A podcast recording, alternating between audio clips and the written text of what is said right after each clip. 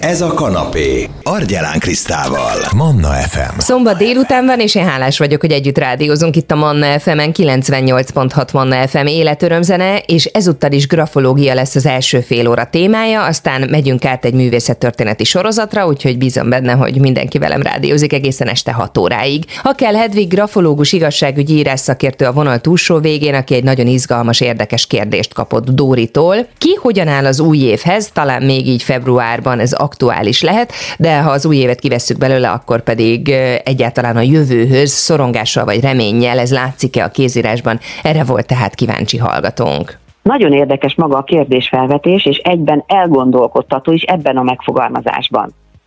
A kérdést olvasva ugyanis átfutott fejemben a gondolat. Ha ehhez ragaszkodva kifejezetten az új évhez való hozzáállásra fókuszálunk, akkor egy ilyen jellegű grafológiai vizsgálat viszonylag szűk intervallumban lenne elvégezhető.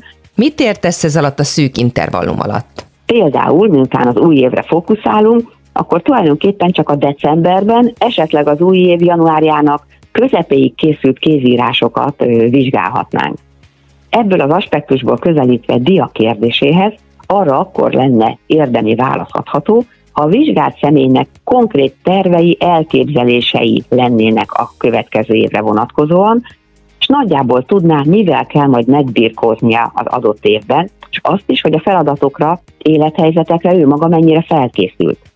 Ez esetben főként az azokhoz kapcsolódó érzései, esetleges kételjei, határozottsága, magabiztossága, azaz a vonatkozó éppen aktuális jövőképe lesz, körvonalazható a kézírásból, vagy lenne körvonalazható.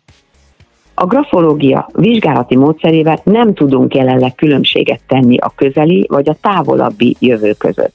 A kézírás jellemzői alapján ezért célszerű magát a jövőkép meglétét vizsgálni ilyen esetekben, mivel ahhoz kapcsolódóan az írás készítő személy viszonyulása is pontosan behatárolható, ráadásul az új év közelettétől függetlenül bármikor etikai kitekintése hanyagoljam el, ha tehát a kézírás készítő személy jövőképére kíváncsi, a vizsgálathoz rendelkezésünkre áll tőle az írásos beleegyező nyilatkozata, valamint a szükséges adatai is, úgy már neki is láthatunk a jövőkép feltárásához. Milyen kézírási jegyeket mutathatnak a különböző jövőképpen rendelkező emberek írásai, Hédi? Akkor tegyünk eleget dia kíváncsiságának, és hogy egy színházi fordulattal éjjel kukkantsunk be a kulisszák mögé. Vajon mit láthat egy grafológus a kézírásban, ha a jövőkép vizsgálata a feladata? Azoknál a személyeknél, akik határozott elképzelésekkel bírnak közeli vagy távoli jövőjüket illetően, és bíznak önmagában, azok írásában nagy valószínűséggel az alábbi jellemzők többsége lesz felfedezhető. Az ilyenkor megszokott A4-es méretű lapra készített kézírásuk alapon arányos kitöltést mutathat, normál vagy kisé nagyobb sor és szótávolságok, egyenes sorvezetés, többségében jó, jól olvashatóság ö, jelenik meg, lendületes vonalvezetés, enyhébb jobbra dőlő betűszárak, szűk jobb margó, közepes vagy kissé nagyobb betűméret mellett, kerek ovál betűk, közepes vagy kissé hosszabb T-át húzó vonalak, pontosan elhelyezett tékezetek, normál szélességű felső hurkok jelenhetnek meg, vagy legalábbis ennek a többsége tükröződni fog az így működő személyek kézírásában. Mi jellemzi azok írását, akik szorongással, bizonytalansággal tekintenek a közeli vagy távoli jövőbe? Azok írását többségében nagy valószínűséggel az alábbi jellemzők fogják uralni. A térkitöltésük mérsékelt lesz, azaz nem töltik ki az egész írófelületet, bal margójuk keskeny lesz, emellett a jobb margójuk viszonylag széles lehet, normál vagy szűkebb sor és szótávolságokat alkalmaznak, változó hosszúságú, enyhén hullámos sorokkal írnak, változó lendületű vonalvezetésük lesz, álló vagy ingadozó betűszárak jelennek meg a kézírásban, normál vagy annál kisebb betűméret, egyenetlen betűtávolságok a szavakon belül, és szűk ovál betűk jelenhetnek meg az írásban.